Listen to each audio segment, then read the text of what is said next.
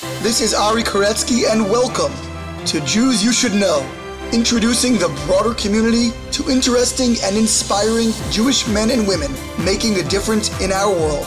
Some are already famous, some not yet so, but each is a Jew you should know. We are back with another fabulous episode of Jews You Should Know. This week, we speak with Kelsey Osgood. Kelsey is a Ger Tzedek, a convert to Judaism, who is also a prolific author. She's written extensively on Judaism and topics of religion, as well as more general areas of interest. She's also a survivor of childhood anorexia, which she wrote a full length book about, and in general, just has a wonderful story. Meanwhile, a reminder that sponsorships and dedications are available honor someone, celebrate their birthday, memorialize a loved one from the past, send an email to jewsyoushouldknow at gmail.com, jewsyoushouldknow at gmail.com. Follow us on social media at Jews You Should Know spelled out fully on Facebook and Instagram, Jews You Should Know with the letter U on Twitter. Please remember to subscribe wherever you are listening, whether that's Apple Podcasts, Google Podcasts, SoundCloud, Spotify, Stitcher, wherever it may be. Let your friends and family know to do so as well. It helps us grow Jews you should know. And now to our conversation with Kelsey Osgood. We are here with Kelsey Osgood, a fabulous writer and speaker and person with tremendous life story. I actually had not heard of Kelsey at all until she appeared on 1840 podcast, which is hosted by my friend Rabbi David Bashevkin. I recommend that podcast to uh, all my listeners as well. And once I got to look into her and heard her story, I found, like I said, this fabulous writer, incredibly articulate woman with a really, a really interesting life story. So I reached out to David and I said, Hey, can you make the introduction? Which he graciously did. And here we are. So, how are you, Kelsey? I'm doing well, thank God. Yeah. Wonderful. and uh, I love people who are articulate and uh, write well. My personal degree is in writing. I have a master's in nonfiction, creative nonfiction, which people always wonder what that actually is. I have the same thing. So oh, there you go. We're in the, the same boat. The difference is that you write for things like the New Yorker and so forth, and I write well crafted emails. So there's nothing, if I could only do that, I would. There's nothing there's nothing more pleasurable than a good correspondence, in my there, opinion. there we go. Very, very generous of you. So, anyway, Kelsey, take us from the top. Uh, you have a really interesting story. Um, it touches on a lot of unique themes and also ties into some things you're doing today. But mm-hmm. bring us back to the beginning, in the beginning, as we say right. in Judaism. Where did it all start? Feel free to jump in if I'm giving too much detail.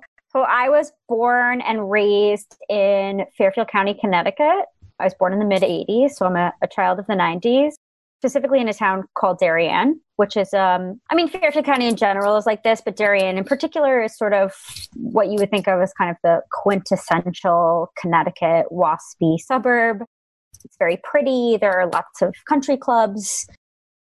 There are big yards, golden retrievers, summering in Nantucket, that kind of thing it's a nice place. It's a pretty place. It's very, very homogenous, socioeconomically, racially, ethnically, in, in every way you can imagine. I don't know for sure, but I think it's a maybe a little bit more diverse than when I was a kid, but not that much. I have two younger brothers.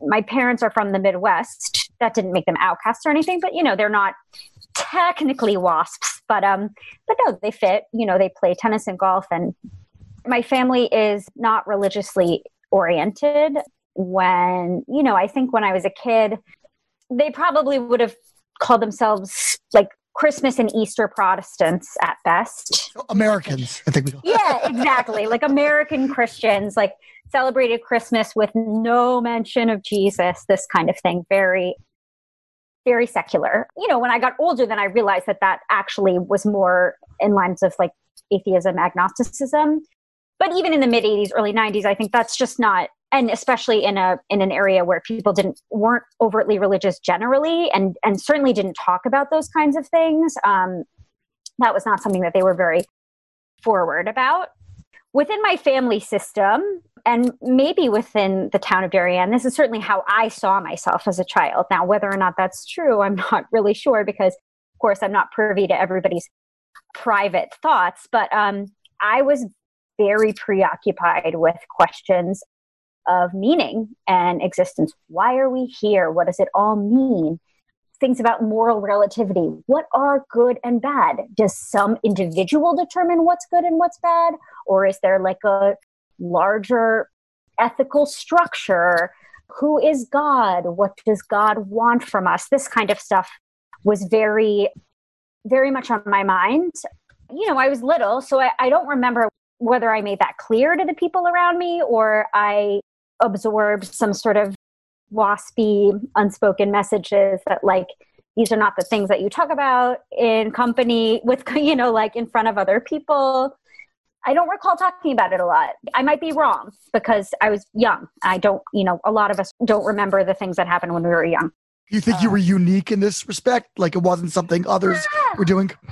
Certainly when I was a teenager and I looked back on it, I thought of it as unique. I was like, I was very unique. but I'm resistant to that characterization of myself now for a number of reasons one because i can't really be sure you know when you're six or seven years old how do you know what adults are thinking about in their private time what they speak about with themselves? Obviously an adult is not going to be walking around talking to a child necessarily about the meaning of life all the time you know?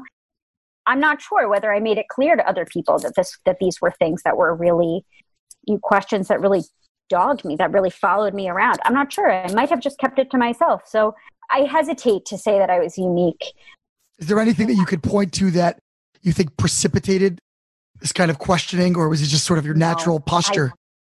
I, I can't remember anything that would, and my parents aren't like they're the, they would be the first ones to tell you they're not like that. They don't, you know, they're they're um, multifaceted people who have lots of interests, and but but they don't they're not they don't have the existential obsession that I did. That's sort of when I look back at my young years. That's that's what I think of as me sitting around and thinking about stuff like this. Those, those Connecticut suburbs have some very Jewish areas. You talk about so they do and Fairfield and sure. So my husband is from Westport, which is I think he told me when we first started dating something like thirty percent Jewish. So there's and I not to jump ahead, but when um, I went to high school in Westport at, at a private school, and there were more Jewish kids at the private school that I went to than I had ever met before in my life. There was one girl in my class in the fourth grade who was Jewish, who was the only Jewish kid in our grade. So I don't know, something of a hundred kids, maybe there was one. And I remember our fourth grade teacher structured a whole lesson plan about Judaism specifically around this girl to say, like, okay, well, now it's Rosh Hashanah. She was probably thinking, her, you know, like, these poor shelter children who've never met a minority in their life like i'm going to show them what a minority culture looks like and i'm going to use this girl as an example. And i remember being in fourth grade and thinking like is this really embarrassing for her or is it really nice to be like seen and you know pointed out? And i don't we don't keep in touch so i have no idea. But um a lot of my early life was kind of like looking for the answers to these questions in really um, awkward ways. Sort of biggest i had like some big role models i guess or people whose worldviews spoke to me. One who was my maternal grandfather who was a very ardent atheist and a very not a happy guy a very smart guy but not a very happy one. That wasn't something that i really picked up on when i was a kid but the big joke was that he used to my mom would come home from school and find him having invited the Jehovah's Witness missionaries into the house so that he could debate with them for Some fun. sparring. exactly. And he used to do it with other family members of ours, getting families, you know, we had a, a big extended family. So there were a few here and there, there were people who were more religious, and he would argue with them in a very sort of combative way. He probably didn't see it that way, but um, was he very scientific in his orientation? He, yeah, I mean, he had learned. The big joke was that he learned what his IQ was in college, and it was when he was in college, and it was just over the genius level, and he never let anybody forget it. And he was a successful guy. He was a dentist by practice, but he was also like he's also like a very famous fly fisherman. He sort of changed the world of, of fly fishing. I couldn't really explain to you how he did that because I'm not a fly fisher wow, person, okay. but um what what's what was his name?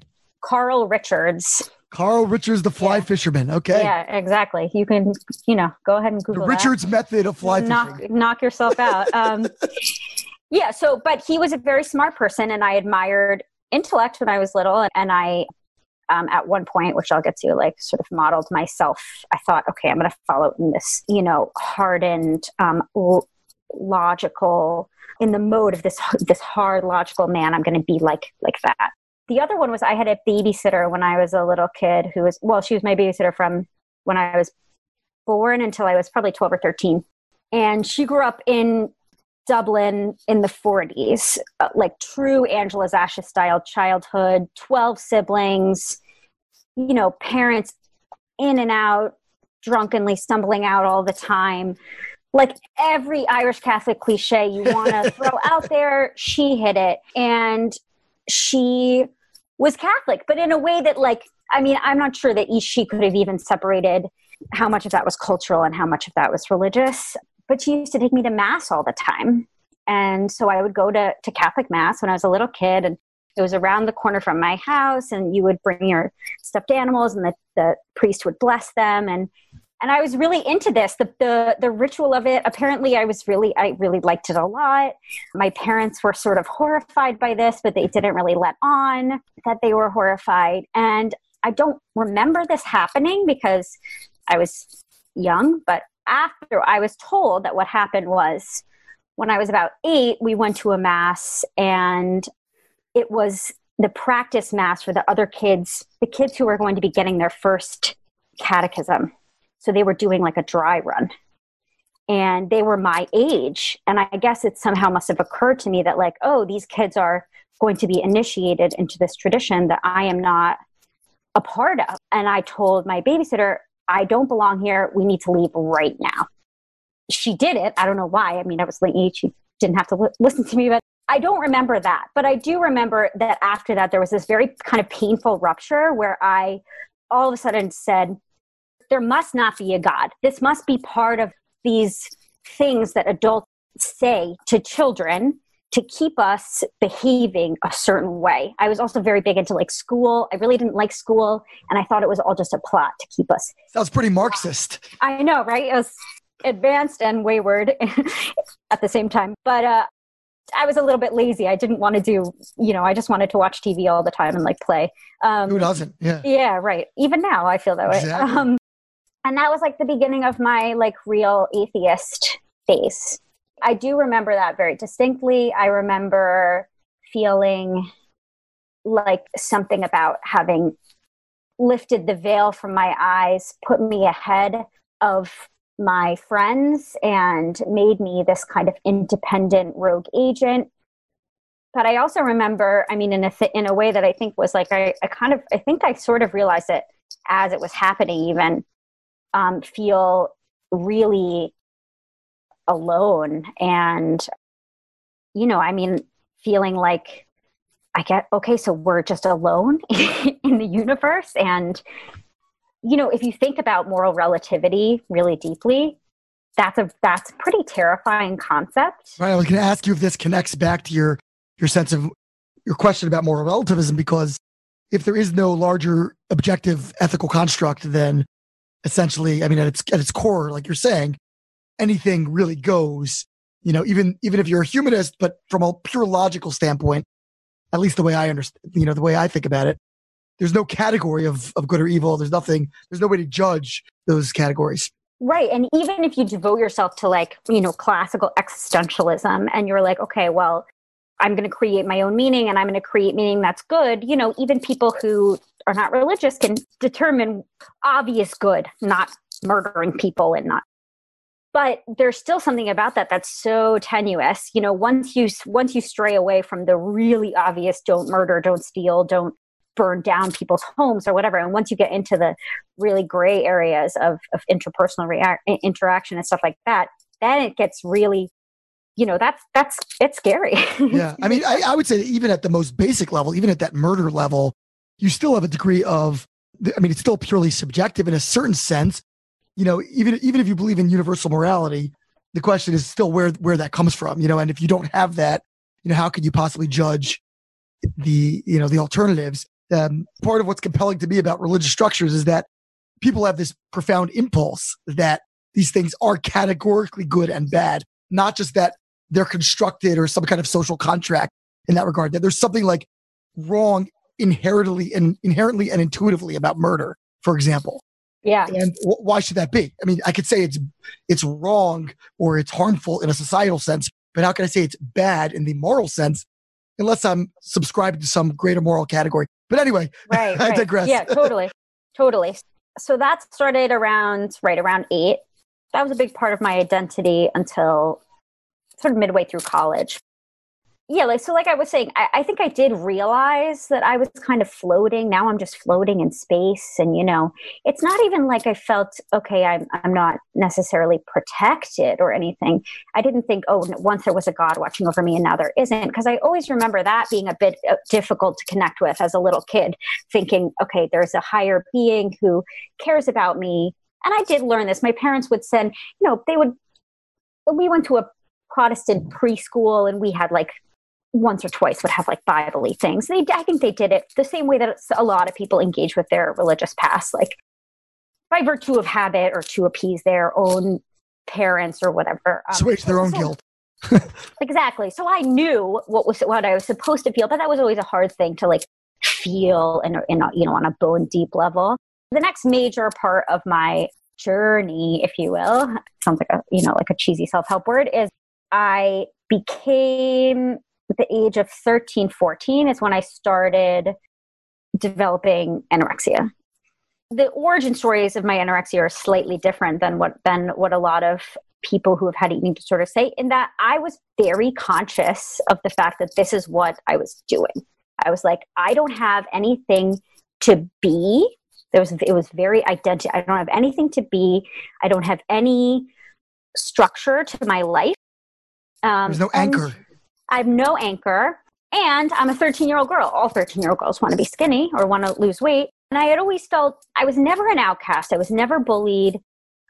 I wouldn't want to make the story about that, but I always kind of felt like just enough outside of of like the main girl culture, I guess, that I felt like this was this was something that would also kind of put me firmer towards the middle. This is the stuff that thir- I was like, this is the stuff that 13 year old girls are supposed to be worried about. They're supposed right. to be worried about being too big. They're not necessarily supposed to be worrying about like what life means, you know? Right.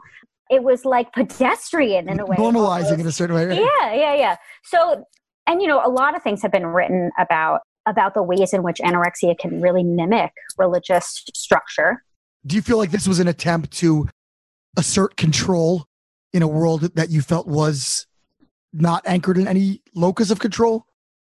So, yes, in some ways, yes. And in other ways, control is, is like a buzzword that people use around anorexia a lot. And um, maybe I sometimes like resist the buzzword stuff. So when I hear it, I'm kind of like, oh, it reminds me of like being in therapy in 2001. It's, it's funny you said my I was just I was talking just a minute a few minutes ago at the dinner table with my with my daughter who's a teenager.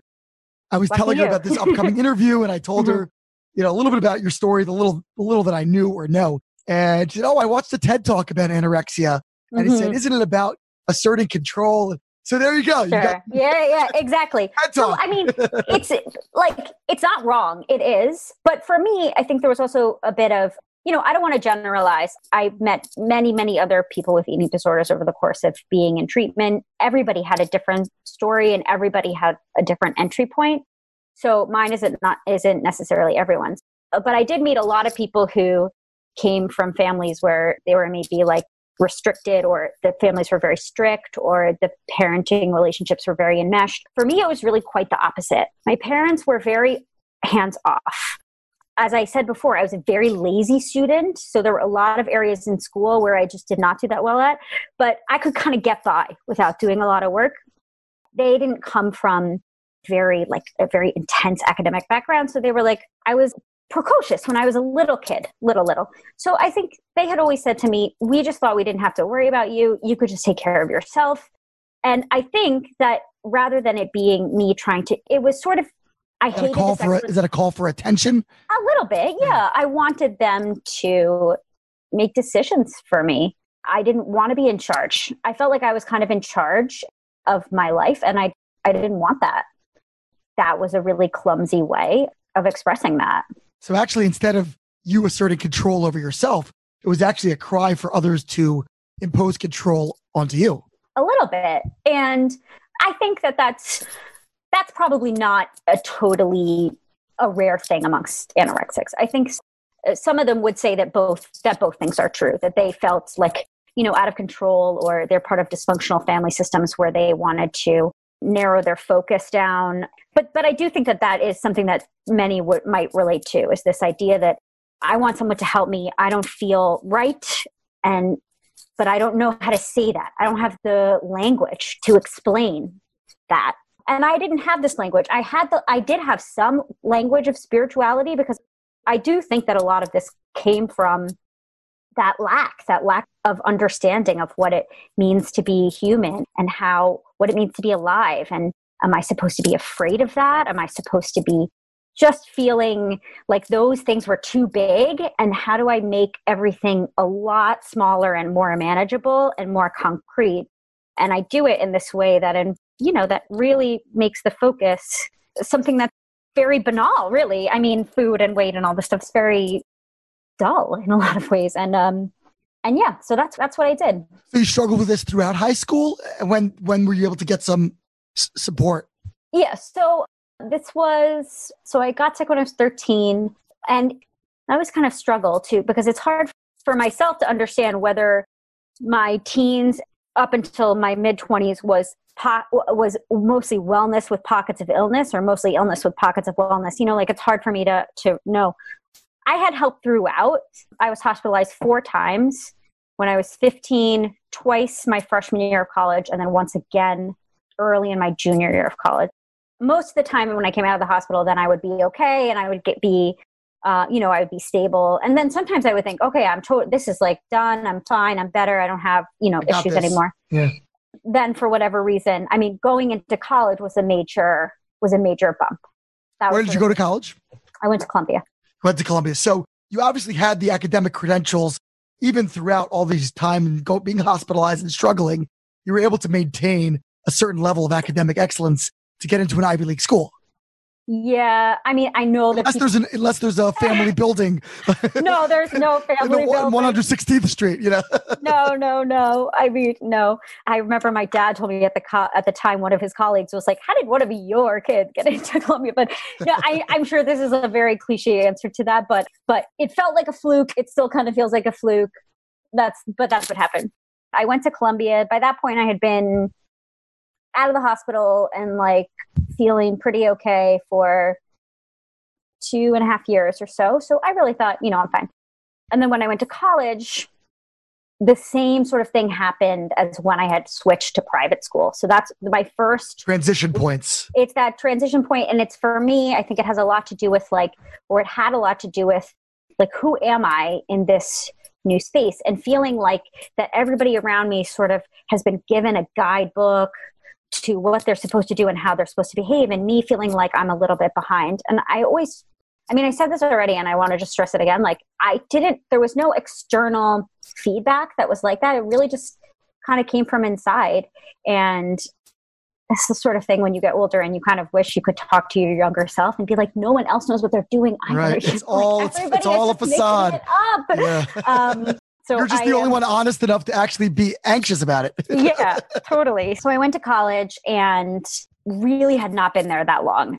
It was kind of unconscious. And then once I realized what was happening, I was like, I don't even have to do any of this. I can just retreat back into this old thing that I used to do. And I don't have, like, that can be, I know that. I know that, I know the world and I know, I know that headspace and, and I don't have to, you know, be anxious about how to socialize and how to like find out what classes I'm supposed to be taking and find my direction in life or whatever. So I managed to make it through my first semester by the true skin of my teeth. And then the second that I got home, went to a hospital program in Long Island. And the hospital there was one that was right on the border of Queens and Long Island. And they had a large religious Jewish population. Was it LIJ? Yeah. That's where I was born, just for Ah. fun fact. You, Yeah. A few years before you were in college. That was 1978. So you were there, it sounds Yeah, like, yeah, it, yeah. in the 90s. two, this was 2002, 2002, 2003, um, like right over the New Year's holiday. So I had NIP. No, I went to Columbia. There, are, there are lots of Jews at Columbia, but I Lots of wasn't, Jews, yeah. I wasn't paying attention my first semester. I really was like in, in my own world. And this was really my first interaction. I might not have even known that it was possible to be that religious, period. As a member of any faith, I felt like the height of religiosity was like my Catholic neighbor or like my nanny who like went to mass in a perfunctory way because that was part of her background. I didn't know that it was possible to live in a way where religion like permeated every aspect of your life. And I was very confused and very and fascinated. I mean, I'll admit that. And I became close with one person in particular who was there who was from a, an observant family here in Brooklyn where I live, not in this neighborhood, but in but in Brooklyn. And um, yeah, that was my first like my first real introduction. And these were people on the eating disorder ward. So LIJ didn't have an eating disorder specific ward. You were on um, there was like a special program that you were with other eating disorders patients, but the ward itself was a general um, pediatric medical ward. But yes, these kids were all in the eating disorders program. So what's fascinating is that you saw them as sort of a source of intrigue, even though they were also struggling with the exact same maladies that you were. So it wasn't like they had quote unquote the answers. I know, I know. It doesn't it doesn't make a lot of sense and I've I've thought about this before and I'm not exactly sure. But I mean, I think I remember at the time sort of thinking to myself like why would you need this if you have that? That was my thought. Like why you know, I knew by that point I had been through a lot of therapy. I had read a lot. Like I knew in addition to just being anorexic too much, I probably just thought about anorexia too much. It was not, you know, I needed like some distractions. But I knew at least part of my motivation came from wanting, I don't know, wanting a religion, I guess, and wanting a sort of life path, capital L, capital P. Like anorexia has a lot of, like I said, a lot of those same things that religion does. That religion does. It has ritual. It has clear binaries of good and bad and pure and defiled. It, it can provide your life with like really minute structure over the course of the day and over the course of just your life. It has like a, a higher power that you worship. It has its own literature. It has its own culture. It has, if you wanted it at the time in the early 2000s, it had community because the internet was full of places where you could go and talk to other people who were like you. Cat rooms. Yeah, exactly. And so I was like, well, gosh, I mean, if you already have that, why do you need this? I mean, that's And nice. yet that, was, yet that wasn't invalidating for you, which is fascinating. it wasn't. And yeah, I suppose that's a that's a thing that I've never really been able to truly unpack. And the closest I've ever gotten is to say that I realized that people and Jews are complicated and not all Jews come from perfect family systems, lives without trauma, and there's a lot of reasons to want an outlet that is unhealthy. That's something that transcends religion Sure. and ethnicity and class and all that stuff. So Sure. So you were attracted to these these people in this program, Yeah. and I guess did you start to like learn about Judaism? Be like, hey, why don't I check this out?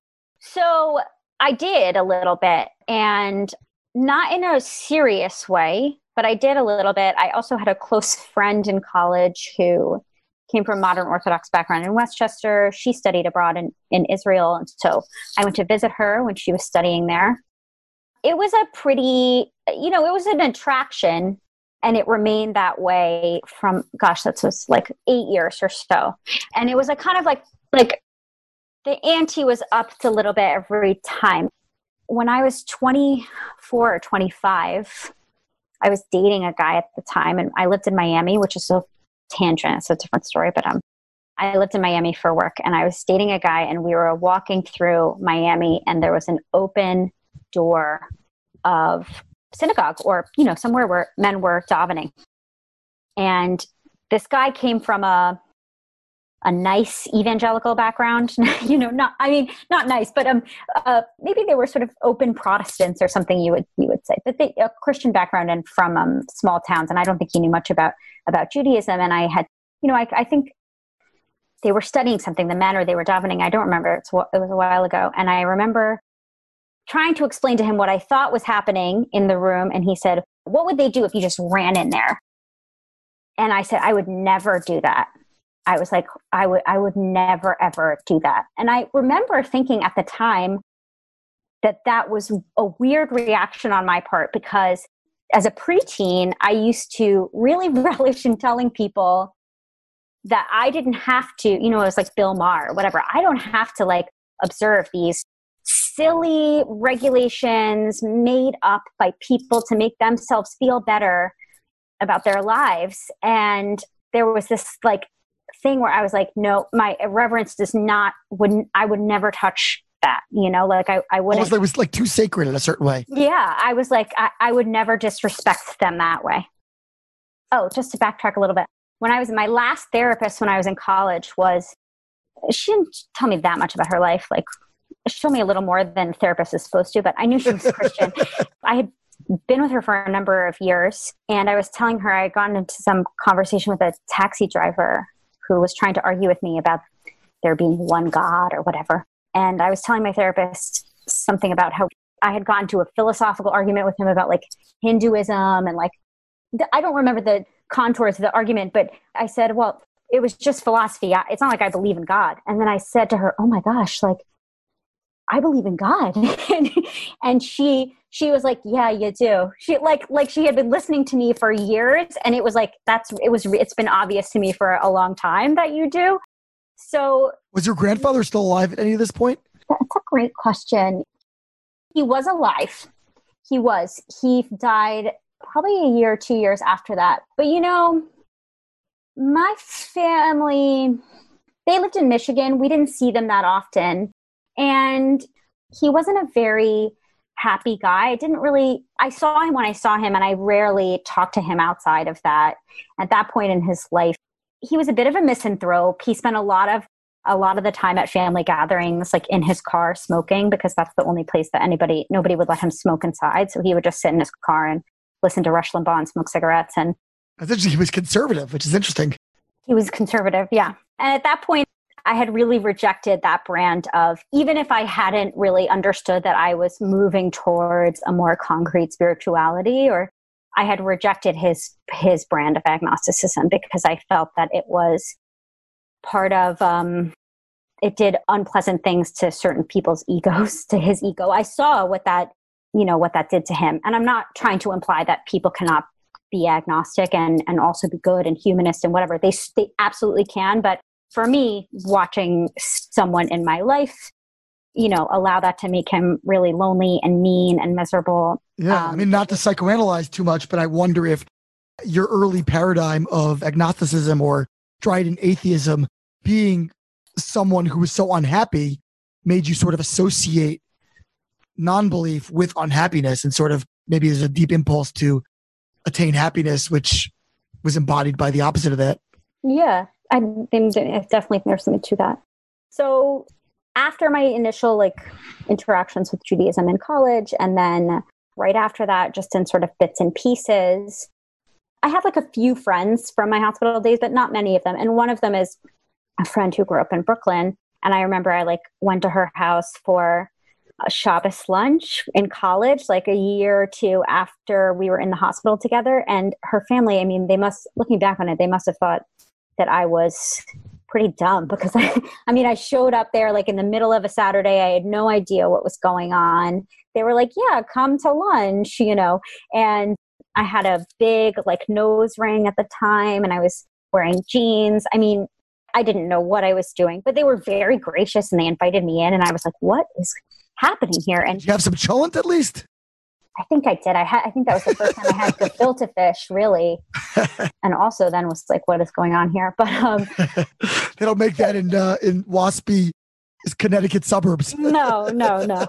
They make like you know drinks. I think. Um, right. anyway, so yeah. So then over the next couple years, I really like I picked up things in bits and pieces. I kind of very embarrassing ways you know, if I was on the subway and I saw somebody who was like visibly Jewish, I would sort of try to see what they were reading. I mean, I can't, couldn't understand it. It was like hieroglyphics to me or whatever.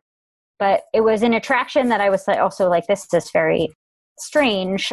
And again, I come from a bit like my background is such that you don't really show up at the party unless you're invited, you know? So I, I never was gonna, I never like inserted myself into any situations. And um, then I started dating my now husband, who is from Westport, who is Jewish by birth, and who comes from a Reformed family, very strong, very strongly affiliated. Mm-hmm. And his parents are very involved Jews. They were they gave him a really strong Jewish identity. And we started dating. And then we had been dating like a probably a little bit less than a year. And I was going to go to my first Seder. And one of my friends from college, the one who studied abroad in Israel, said, Well, if you need to know what you're doing, you can come to, i am going to go to the, the local Chabad where she lived in Brooklyn. And we're going to, you know, they're going to do like a pre Passover class. So I went there and I did this Passover class and I went to the Seder and I liked it. And I then I was going to my now husband's grandfather was alive at the time and he was well into his 90s at that point but very active guy and also had been very active in his synagogue until really until like the end of his life. One thing led to another and then i started to thinking about conversion. But of course because i am the way that i am this had to be very tortured very drawn out very long. Well that's the way conversion's supposed to be anyway so it's it's a good match right? I know i do feel i do feel like it's fitting in some way.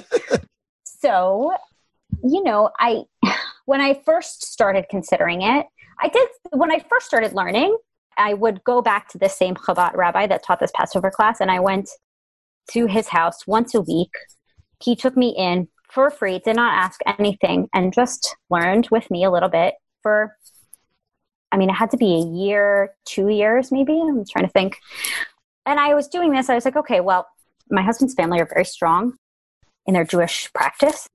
So if my if we get married, then it will be my responsibility to at least pass some of this along to our kids. And I should say that to my my in-laws, there was no discussion of this from their side of the family. There was no Kelsey should really learn about Judaism. Kelsey should convert. They are true Reform Jews. They believe in patrilineal descent. There was no pressure on me to be like the mother of Jewish children or whatever. I mean, maybe they thought it, but I never heard of anything like it um, on my end. So, so that was my initial thought. I'm going to do this, and it was also a little bit like, oh, well, this is great. This is something that I've always been in, that I've been interested in for coming up on 10 years now anyway. So now I have an excuse to fulfill it. Now I can go into these spaces and not feel like an interloper and not feel like I'm crashing somebody's party I'll have a reason when people say, Why are you here? I can say, I can explain. But there were two problems with this. The first problem was that I had concerns within myself that when I was a teenager, what I wanted from anorexia were I was worried that the reason that I was attracted to religion was the similar um, emotional band aid or of sorts. Yeah, yeah, or another way to give my life defined meaning that would help me survive, ironically, considering the earlier attempt at this. I spent a lot of time like asking myself, okay, is the problem that the previous attempts to do that were bad? Or is the problem the need itself? Like, uh, should I be trying to root out that part of me that wants that? And I thought about this a lot. And I mean, if you want to know the honest truth, I- am still not entirely sure the answer. Where I landed on for myself was that, like, I can be an overthinker. I was like, you might just think about this for the rest of your life and you are, might never know the answer for real. And one thing that I talked about that David Bashevkin and I talked about quite a bit is this William Jamesian idea that from varieties of religious experience that basically the proof is in the pudding that if you're if you commit yourself to a certain life and you sort of orient yourself in that direction and it it makes you a better person it makes you a happier person and it what he talks about the fruits the fruits are good that might be the the only certainty that you can have so that was the one problem. So i sat with that and thought about that a lot.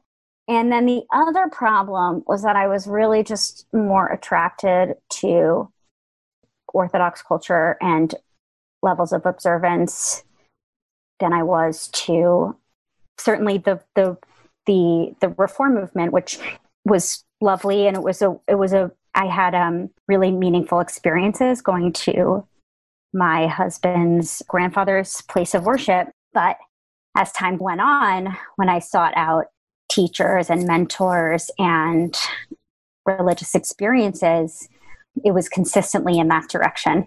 So sometimes, you know, when people who aren't really as familiar with spectrum of Jewish culture and belief will say, "Oh, well, you obviously you converted so that you could get married." I have to be like, well, you know, I totally see why you would think that, but let me just assure you that that is not a frictionless situation to be in. That was something that was really that was tough. And uh, at the time I had started writing and publishing more, I would work on things that were a lot of things that were about Orthodox communities or Hasidic communities here in Brooklyn. I would do a lot of reporting in those environments.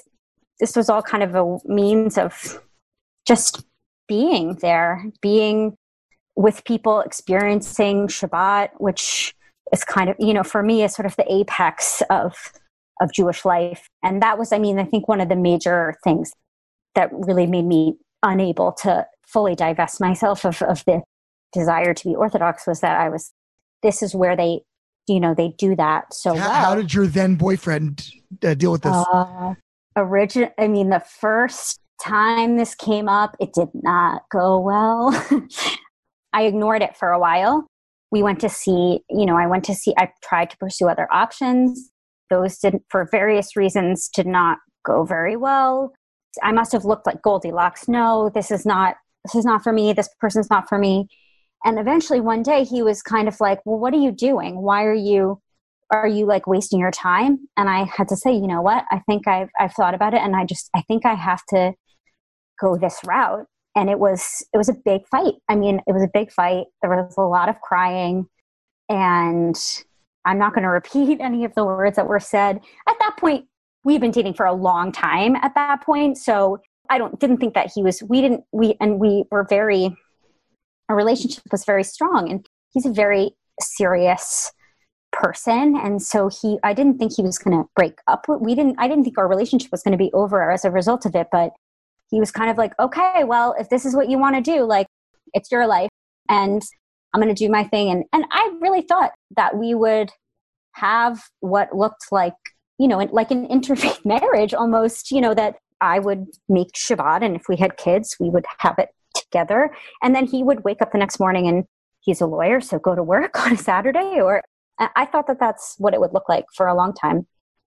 It took me, and then it also took me a while to find like you know, the right, quote unquote, right rabbi. And I kept Shabbat, but I, we, look, we looked this up the other day out of curiosity. I kept Shabbat for over a year alone because he wasn't then, even pre observance rising, he was never dismissive or angry or bitter. He didn't, he never had any bitterness. Just hadn't grown up with it he hadn't grown up with it. he he had always said he wanted to be a little bit more even when we first started dating he thought he was going to be he thought okay group reform but maybe i'll be conservative. Like he knew he wanted to be a little bit more. But you know he was like what? I'm not going to you know i'm not going to have two sets of plates. I'm not going to do this stuff. But he was never he wasn't angry he he i think he sort of admired it in a way. He wasn't mean he wasn't dismissive. When we had people over he would come there often. And yeah, then we got married. I converted. That sounds like very anticlimactic. Now I'm like, I convert, you know, at, at the end of all of that. Took about three years from like aha moment of this is what I want to do to the moment of actual conversion, the actual, you know, Beit Din, all that. And now, and then after, shortly after we got married, we actually moved to England. And when we moved to England, he said, okay, I think, you know, he's like, I'm in a new office. I have this moment where I can, you know, I can change myself. Um, Had he been learning throughout this time himself? A little bit. a little bit.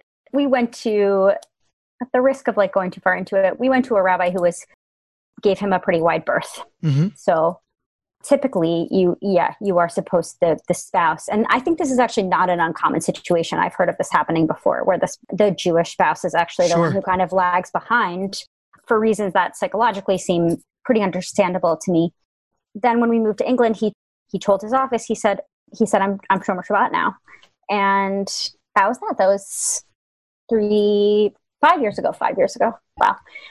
So yeah our family looks different than than I, I thought that it would. How did his parents respond to that? By and large, they are very supportive. Yeah. They're not high holiday Jews at all. So I think they have a lot of respect. You know, it's not that there's no awkwardness ever, it certainly comes up. But for the most part, they really do, they understand. They understand wanting Judaism to be a big part of your life. That part is not foreign to them. Tell me a little bit about your, your career in parallel to all of this. You studied, I assume, journalism at Columbia. I studied creative writing. Creative writing. Yeah, yeah. And then I saw online, this is one thing I did notice that you went to Goucher. I did. I got my MFA there. Okay, so I'm from Baltimore originally, so yeah, I know I know where Goucher. I I went to Hopkins for the uh, for my master's. Mm. But what was what kind of writing were you doing? And you've been you know into you know published in some pretty prominent outlets. Tell me a little bit about your writing and what kind of writing you you were, you've been interested in, and and what that career has been like? Writing wise, a majority of the time from like really the end of college until right before I turned 30 was really devoted to writing this one book, which sounds like a little bit embarrassing that it like took quite that long, but whatever. Some people are takes a long time for some people. That's fine. I did publish articles here and there, but this was I was very naive when I was in college. I thought that if you wanted to be a writer, that you when you when you leave college then you just go live in like an attic in paris and you just you know toil away in obscurity for like decades. And this is like you know this is kind of like the internet obviously the internet was around at the time but its prominence in the world of letters was i think kind of just amping up. So i didn't really know you could get a job at a publication and like rise the ranks that way. I had no idea. So the book is about anorexia but specifically I, I kind of call it like the communicability of anorexia or the culture of anorexia. The way that when I was a teenager in the mid 90s, there was this glut of memoirs and made for TV movies about, you know, sad girl problems like Prozac Nation and a lot of a lot of made for TV movies about eating disorders and self-harming behaviors and things like this. And the whole purpose of this project or this, you know, like societal project was to dissuade young girls like me um, from experimenting with these habits. So my thesis was that actually most of those things did the opposite, that they, especially for an illness like anorexia, which has this weird element that it exists, but not nearly to the same degree in other addictions and mental illnesses but anorexia is can be very competitive and can be i mean between anorexics so it's like this idea that we're going to like put all these anorexics in one place together and then like force them all to eat. I mean, it's like a nightmare scenario. And it can also be a major source of pride for people who have it. That's it's not unconflicted pride. It's also a major source of despair and fear and it's not all good, but it becomes like a foundational part of one's identity in a way that doesn't necessarily happen for i mean i would argue that now it, it sort of does for certain other diagnoses but that's always been a hallmark of anorexia so i think my thesis was that like a lot of these things like a lot of um Tracey Gold movies on Lifetime that they were supposed to tell us how horrible this thing was, but what they actually did was show us in a different way, like sort of how romantic, romanticizing. Uh, yeah. yeah. What's the name of your book that you wrote? My book is called How to Disappear Completely. And it's, um, you know, a lot of these things, they really belabored the ritualistic aspects of anorexia. And that for young girls, I mean, you'd be surprised. When I was a, when I was a preteen, it was not uncommon for for girls to try their hand at it, you know. And a lot of those things that was common knowledge, the things that anorexics did. And so you would say, oh, okay, well, I'll give that a try. And um, so that was something that I worked on for a long for a long, long time. And it was it was hard. It was a lot of like it was very messy and it was all over the place for many years. And there was a lot of stuff about like you know me self-referencing things in other chapters and like wanting to turn the chronology inside out and like really you know avant-garde things that did not work at all and it took a long time for me to kind of streamline it and make it with a lot of help so that's what i did towards the end of working on that then i started to publish more widely essays and articles and things of that nature. I did and still do a lot of things that are about Judaism generally. And I also do things that are, I'm a pretty big generalist. So I do things, I think I mostly, I tell people I write about like religion, literature, and medicine.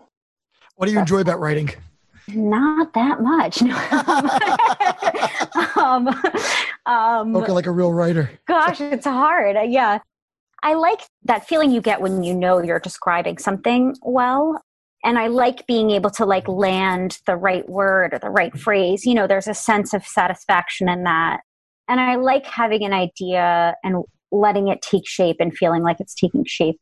But if I'm being honest, you know, not to sound, I don't like it when writers like bemoan how horrible writing is, but a lot of the time it's hard. It feels like a hard slog and it feels like I'm you know, like I'm actually in that flow zone or whatever, like 10% of the time. Right. Yeah. What, what are you proudest of? What piece would you say or essay that you've outside of your book that you've been able to publish? There are a few things, but I'm just going to, I'm going to pick one because I think it's sort of also relevant to this conversation. I wrote a very long fair warning to anybody who decides to go and look it up. I wrote a very long piece about Amish converts um, in which I also like talk a little bit about my own experience, but um, but about people who convert or who become Amish as adults. I, I'm pretty proud of that, especially because like as you can imagine, it's not that easy to do like research. It takes a little bit of effort to track down to get in there. You know, to get in there, yeah. But um, but I, I mean, you know, I'm a they don't even have electricity. You can't email them, you know? right. Yeah. A lot of this you're cold calling or, you know, uh, sometimes they have phones and sometimes they don't. And I liked being able to go into another culture and, and feel like I'm, you know, learning about it. Yeah. I thought it, I, it was very interesting. That's obviously a very difficult, Judaism is not a walk in the park converting to Judaism, but uh, I think the Amish got us beat there. That's pretty uh, Where was yeah. that published? It was like a joint project between a publication called Atlas Obscura and Longreads, which is, um, as the name says, devoted to longer form writing. So, from a Jewish perspective, people like to always point to I did um, a review of Shulem Deen's book back when that was published, and his was kind of, if I can, if I remember correctly, a sort of when the memoirs about leaving Orthodoxy were becoming big. His was sort of one of the later ones to come out. I think Deborah Feldman's was first, and then and then if you she got the movie out of it, and she got the movie right. She's she. Well, hers was more sensationalistic, so right, yeah. His was probably uh, too flattering for a movie.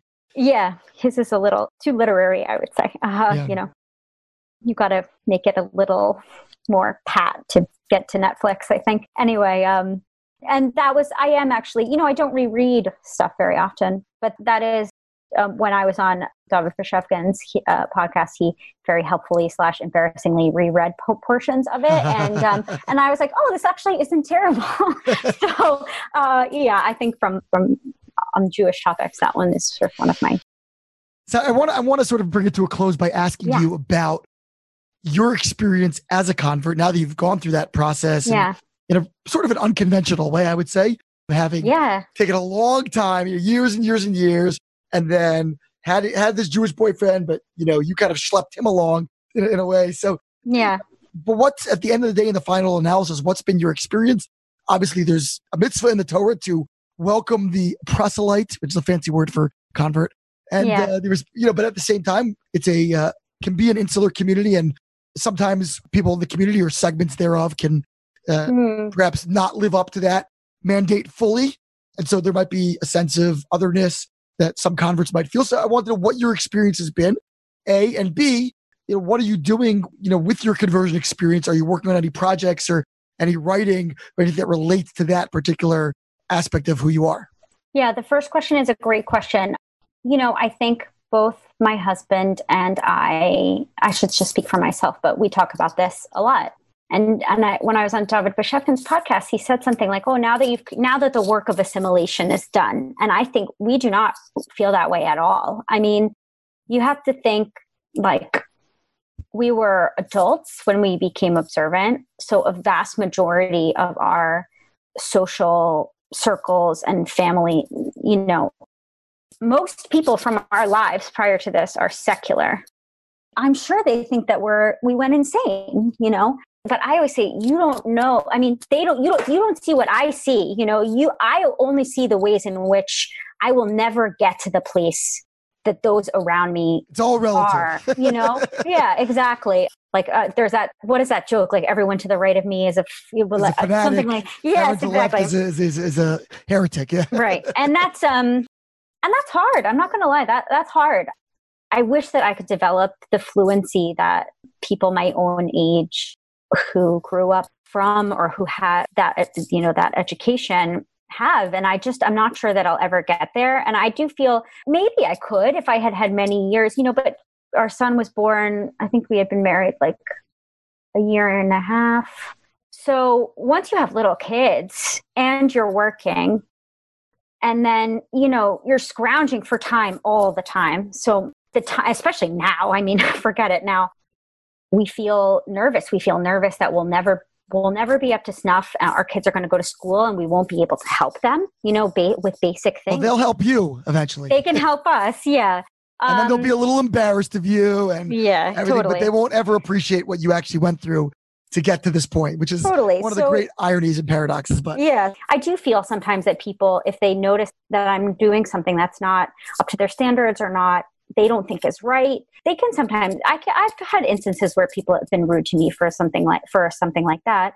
I've never experienced what you know if somebody is not could not pass, you know, somebody who comes from a different ethnicity. I mean, I know I've heard that sometimes right they People can face a lot of yeah. right so I, I, think i like to think uh, i read a last year when halloween was coming up and our our street is a very big halloween street and our child is sort of old enough now to be like wait a second why are all these people getting candy and i'm not getting candy you know and i read this really great piece i think it was on the ou about Avraham's position as a, a, a ger of a toshav you know like as i am both a resident and an alien and i sort of feel that way about the world and about the Jewish world, mm. that I am a mm. part of it, but I'm also outside of it. And in some ways there's a lot of freedom that comes from being there, but there's also a lot of a lot of struggle and, and always kind of feeling like not good enough or i try not to think about it too much because i just feel that everybody has if they don't have that struggle then i'm sure they have some sort of analogous one now in terms of working on something that relates to conversion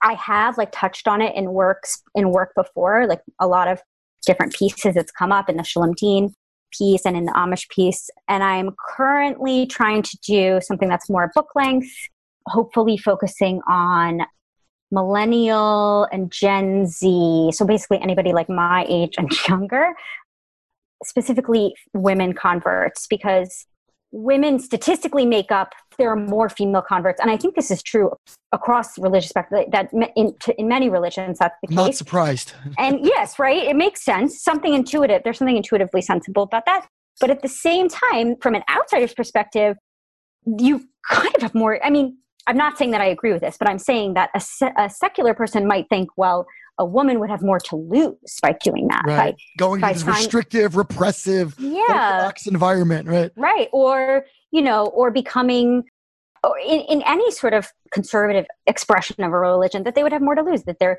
the expectations become more concrete. Now, you could make a lot of arguments as to why dominant fourth wave feminist corporate American culture doesn't exactly provide oodles more opportunity than that but i think that that's the that would be the assumption so sure. i'm sort of looking at that population which i am a part of and i want to write something about you know, why? What drives people to do this?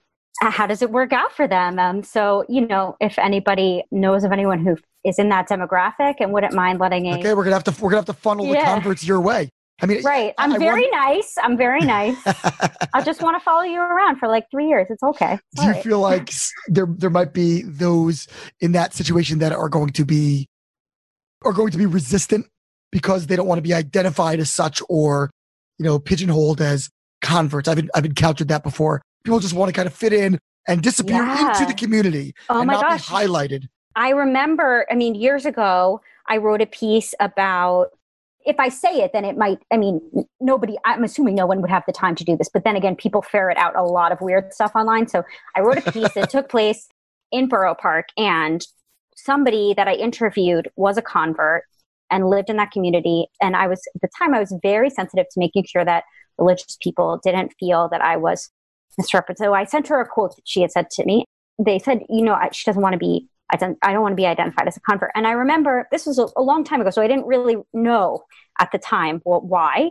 But I remember thinking, why? That's but you did.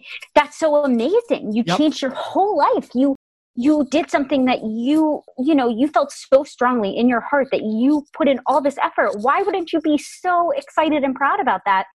To be honest, like I'm still not sure. I yeah. get it. I know why, but uh, still a part of me is like that makes you like a thousand times more interest not more interesting but that just that just makes you amazing in my mind so i if i would love it if people were excited to share that part of themselves yeah i think i mean i think some people psychologically are more comfortable standing out obviously from your yeah. story you're a kind of person who's you know you've always it seems like always been a bit of an iconoclast and willing to go cut against the grain and kind of you know yeah. be be that unique person and other people want to blend into the community and just be a yeah. part of that and and meld their identity in that way, which which is also okay. We do live in a, a very communitarian society, and to the degree that bias, so to speak, against converts, you could also understand why people would want to hide that that part of their identity.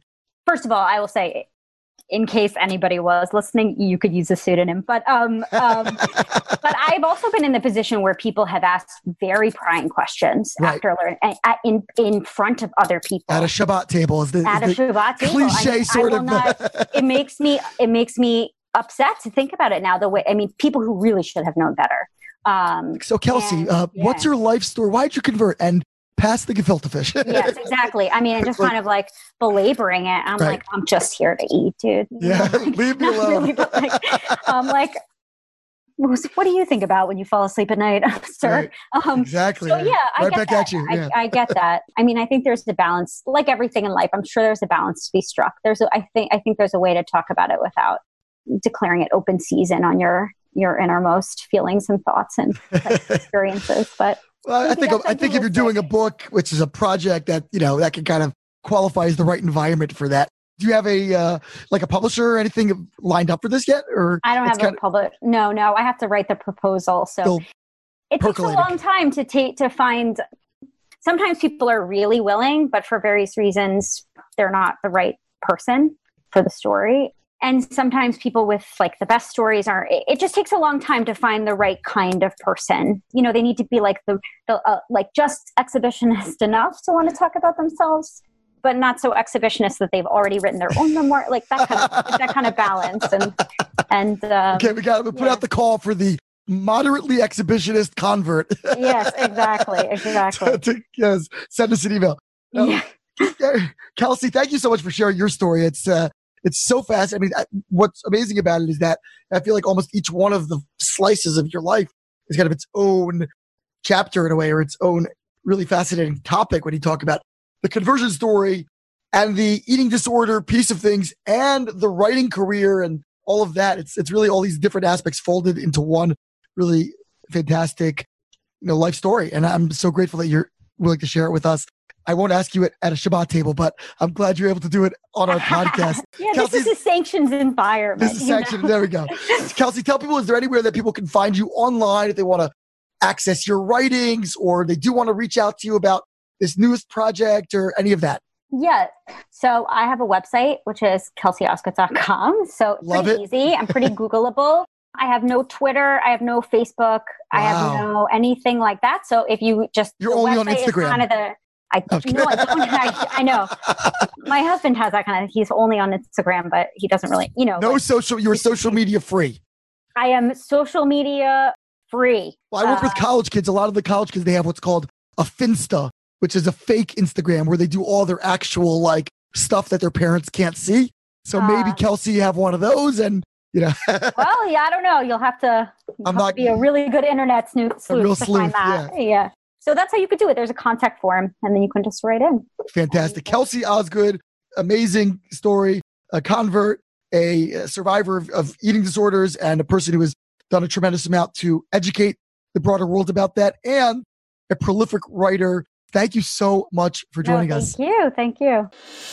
This has been Ari Koretsky on Jews You Should Know. Please visit us at JewsYouShouldKnow.com and subscribe at iTunes, Stitcher, or wherever you consume podcasts. Find us on social media at Jews You Should Know. If you'd like to become a supporter of this podcast, we would greatly appreciate that, and you can do so by visiting patreon.com. That's P-A-T-R-E-O-N dot com slash Jews You Should Know. Finally, if you have enjoyed this podcast, please leave us a review so that we can continue to grow and introduce many more people to Jews you should know.